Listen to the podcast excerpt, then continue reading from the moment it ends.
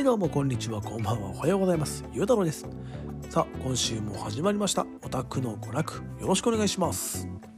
えー、今回はですね2月の21に配信された任天堂ダイレクトと2月の27に配信されたポケモンプレゼンツの話をですね、えー、我がオタクの娯楽も例に漏れずね話していきたいなと思います。まあね、他の番組でもいろいろと、えー、話してはいますけども、えー、うちの番組のですね、忍耐とポケモンブレーンズの話にもね、少し付き合っていただけたらなと思います。よろしくお願いします。でですね、あの、一つ、えー、とても深刻なですね、えー、私の話、ゆうたろうの話がございましてですね、えー、それはそれはきつい花粉症となっております。鼻水は出る。目はかゆい。鼻声に聞こえますかね。あとくしゃみも出ます。であのー、話してる最中にですね、えー、もしかしたら鼻をすするとかですねしてしまうかもしれません。ただですねこの花粉症というアレルギーはですね本当にしんどいので是非ちょっと皆様にはねこちらの方もあの温かい温かく大きく広い心で許していただけたらなと思いますのでよろしくお願いします。はい、というわけでまずは任天堂ダイレクトの話をしていきたいと思います。まあ単純にね任天堂ダイレクトの中で、えー、まあ、気になるというかやってみたいなみたいなゲームの話をちょろっとしていきたいなと思いますので、えー、まず1本目ですね、えー、ガンダムブレイカー4です。えー、こちらね年内発売ということですね、えー、250機以上のベース機体を選び左右で別パーツも付け替え可能ということで、えー、このシリーズ僕はちょっと遊んだことがないっす。ガンダムブレーカーね、まあ、プラモデルみたいな感じなんですよね。最近なんかねえー、と何曜日だろう。何曜日かの朝にねガンダムのプラモデルを自分で作ってそれに乗るみたいなねアニメもやってますけど。ねこれね気になりますよね。ガンダム好きとしてはね。あのー、ね実際今までのガンダムブレーカーシリーズっていうのはやったことないんですけども、まあ、なんとなくこうちょろっと見たことがあるとかちょっと話を聞いたことがあるっていうのはまあね実際あるんですけども今回ですねちょっとこの、えー、ガンダムブレーカー4なんで気になったかと言いますとですねあのトレーラー任天堂ダイレクトで流れたトレーラーの中にあのベアッカイがいたんですよね、えー、あの熊の悪海ベアッカイ。ねあいつすごい可愛いっすよね。なのであそれがいるんだなっていうのでちょっと、まあ、やってみたいなと。今まで以上にねあのガンダムブレーカーシリーズでちょっとやってみたいなと思ったので今回ねこうやってあげてるんですよ。でもともとねガンダムもまあそんなにちゃんと見たことはないんですけどもやっぱあの EG8 だったりターン A だったり、まあ、フルバーニアンだったりとかまあガンダム系好きですし単純にあの敵敵というかまあ相手方の機体ではねサザビーとかグフカスタムとかギャンとか結構ねそういうのがま好きだったりもするのでただどうなんでしょうね。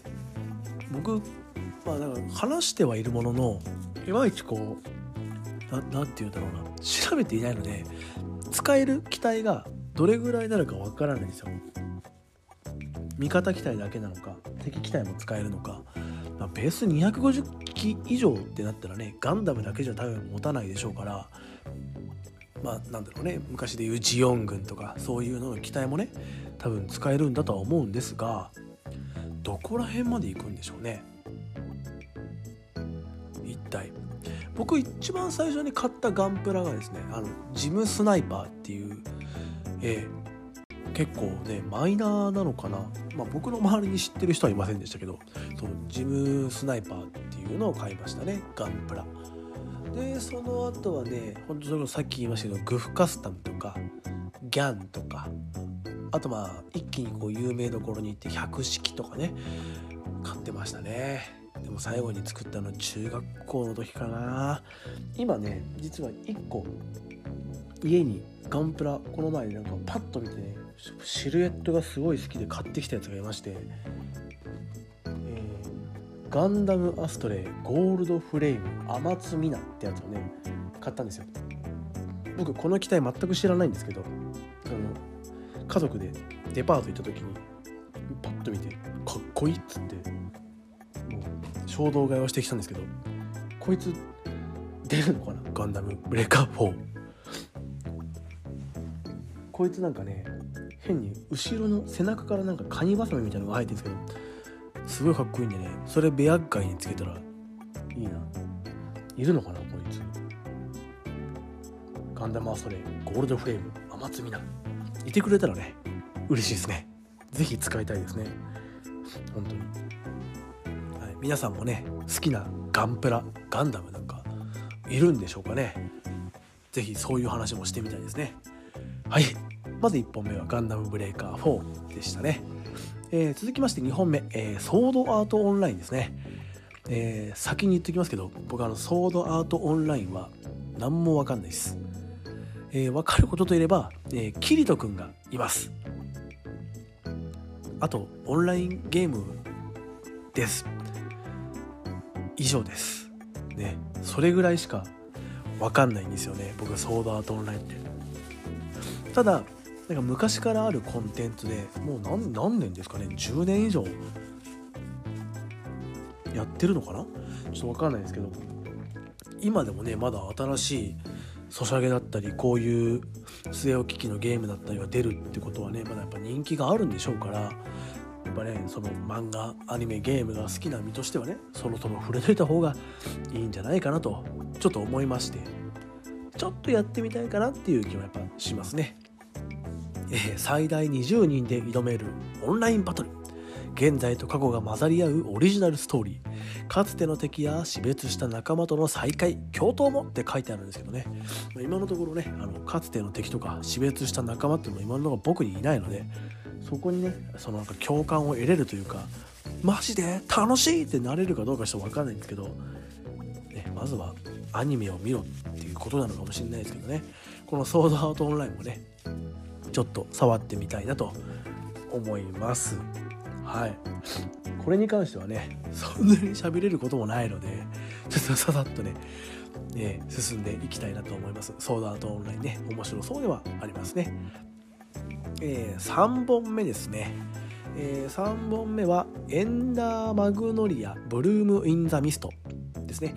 えっ、ー、とこれ、あの、前回に配信したエンダーリリーズの続編でえー、エンダーリリーの数十年後を描いた作品ということでねほとんどね情報がまだ出てないんですかね。ただまあ2024年、えー、今年発売ということですね。これは欲しいですね。買いたい。ていうかまあ買いますねこれはね。今年。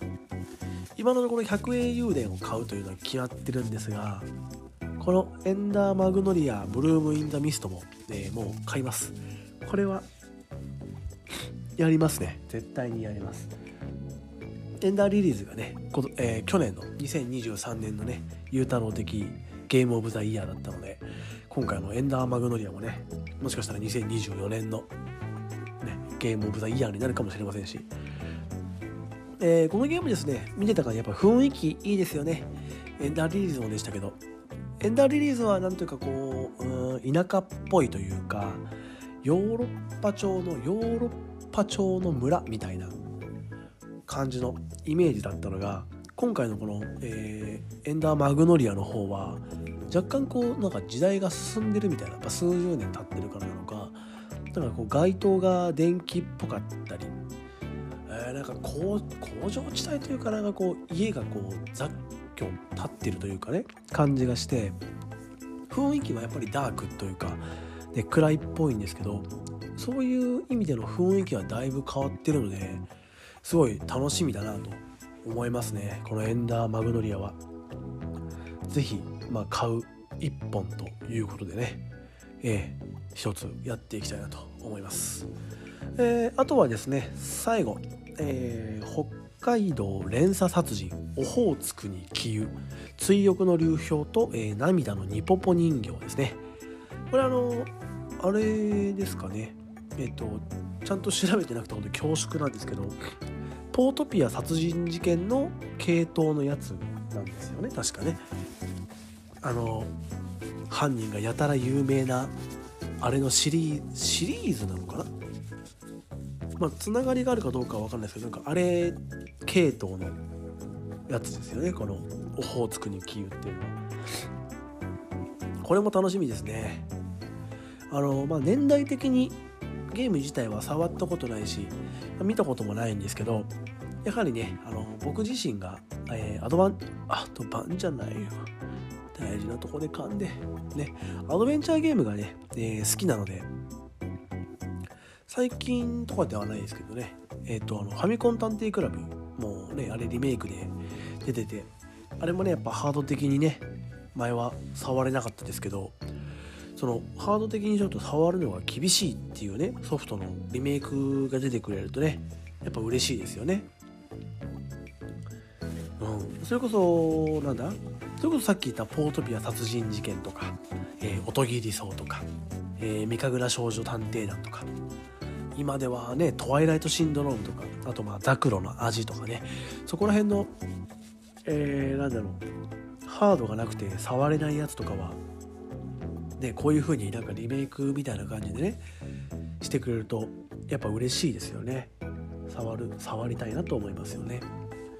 ただねなんかなんだろう画質をきれいにねすればいいっていうことでもないでしょうからなかなかね難しいってのもあるかもしれないですけどね。昔のあのドットだったり何だったりっていうね雰囲気がいいからね新しくするのはどうなんだみたいな人ももしかしたらいるかもしれませんがね。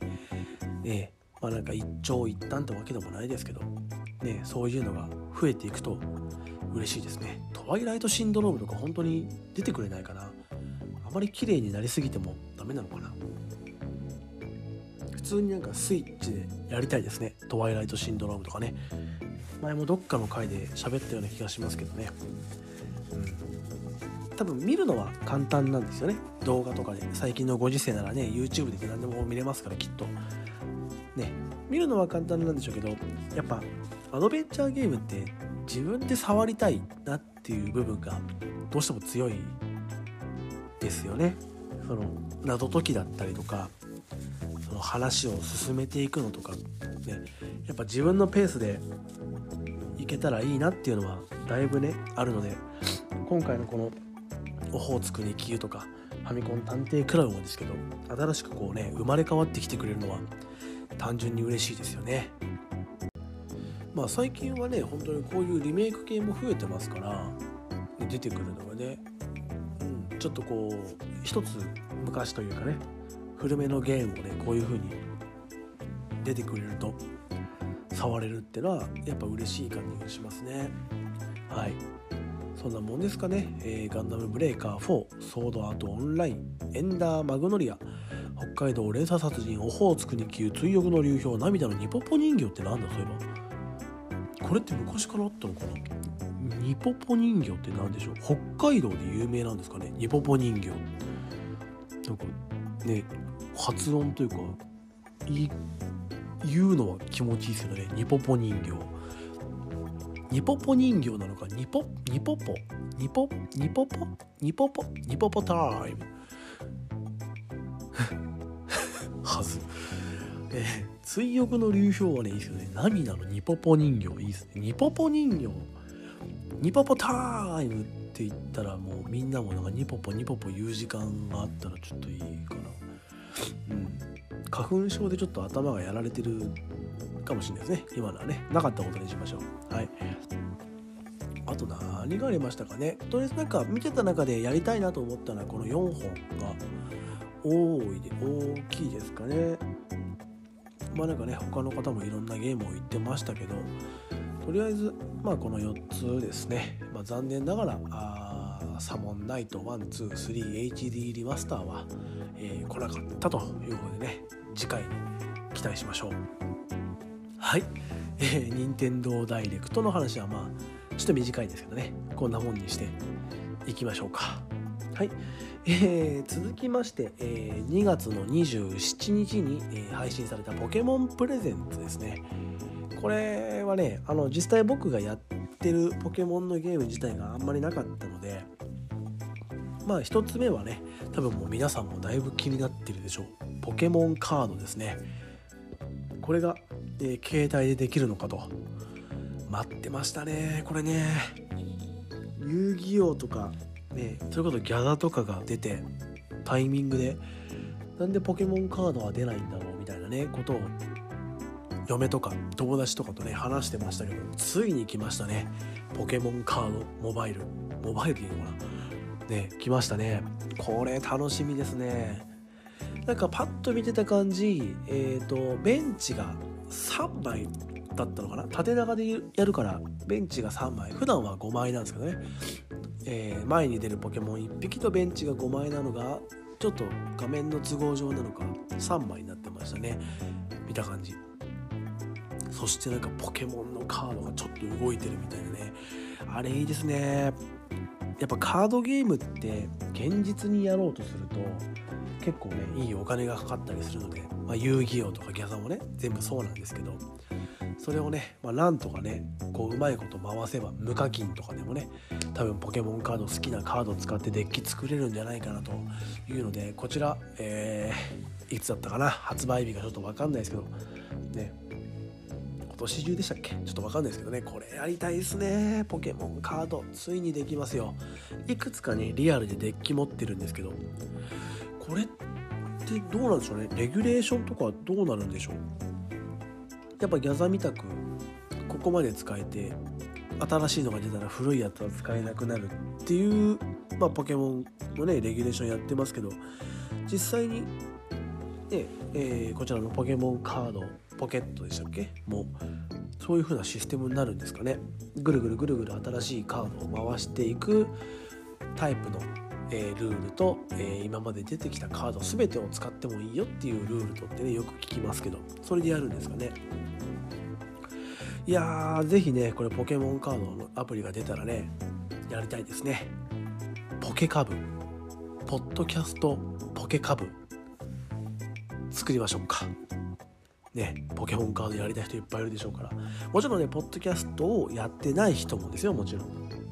ポッドキャストというこの媒体に、まあ、リスナーであれ配信者であれ関わっている人みんなでできるポッドキャストポケカブ略してポポブニポポブですねこれ作っていきましょうかねせっかくですからグループニポポブ2はちょっとね分かんないですけどポケポッドキャストポケカブニポッポ。いいじゃないですか。ねぜひぜひ。みんなで作ってみんなで対戦していきましょう。すごい楽しみです。でもう一つですね。こちら。もうあの動画が始まった時にね新作っていう言葉を聞いてもうその瞬間に一気にテンションが上がりましたね。えー、ポケモンの新作って聞くとやっぱりねテンションが上がりますよね。それがまだ何かも分かってなくても新作が来るんだっていうのでもうテンションが上がる。えー、でねもうまあ、こういうポッドキャストという媒体を使って話してはいませんでしたがポケモンプレゼンツっていうのを聞いた時にもうブラックホワイトのリメイクがそろそろもう来るんじゃないかと。結構ドキドキしながらね待ってたんですけど今回ポケモンレジェンズ ZA ZA でいいのかな読み方。こちら多分 XY ですね。続編なのか、まあ、リメイクなのかわかんないですけど。でポケモンレジェンズってね前アルセウスが出ましたけどあれが過去の話だったので今回はなんか未来の話なんじゃないかみたいなのをね X で見ましたけどもこれも楽しみですね。やっぱレジェンズシステムなんですかね。こうモンスターボールを構えて歩いてるポケモンに投げるみたいな形のやつなんですかね。アルセウスはねやりましたけどねポケモンね。あのー、やっぱねエイムがね苦手でねボールが当たんないんですよね結構。ここに来てもね意外と苦手になる。だから楽しみですね。ポケモンレジェンド ZA Z から A へ終わりから始まりへみたいな。ね。今なんとなくそんなことを言いましたけどそれがどういう意味かは僕には全く分かりません。ね。いろんなね考察というかこうなんじゃないかこうなんじゃないかっていうのをね X で見ましたけどもう私は新しいね公式の情報を座して待つというスタイルですので、ね、新しい情報がねどんどん出てくるのは楽しみですね。こちらはですね、え、2025年発売ということで来年まだ2月のあもう3月になるのかねですけどもう来年ということでねもうこれでねあの自分のお小遣いで買う新作ゲーム枠大体年に1本か2本なんですよ今年はね、えー、とりあえず百英雄伝とエンダーマグノリアの2本を買おうかなと思ってるんですがもう来年はね1本もうポケモンで新作で埋まったと言っても過言ではない。ね、もう1本何かこうグッとくるものがあればポケモンと何かですし。なければまあポケモンレジェンズを楽しみたいなと思っている次第ですね。ポケモンレジェンズこれ XY の続編リメイク。ということであとあれだ。あれですね。メガ進化。XY といえばまあメガ進化なわけですよ。メガルカリオ、えー、メガリサード。メガミュウツー。メガサーナイトと。で昔の DS3DS か。の時のね XY はそれこそもう、えー、メガ進化できるポケモンが決まっていましたが今回のねこの ZA ではやっぱ種類が増えるのかなとかどんなポケモンがメガ進化できるのかなと。僕はねポケモンの中でアズマウが好きなので、えー、メガアズマ王とかね。あとはまあバリヤードも好きなんでね。メガバリヤードとか。とてもなんかね確率は低そうですけどもね。なかなかねメガ進化って結構難しいなとも思ってたりしてテラスタルとかね最近昨今テラスタルとかダイマックスとかはポケモンの容姿はそんなに変わらない。まあテラスタルはね変わりますけど頭につけるとかダイマックスならでっかくなる。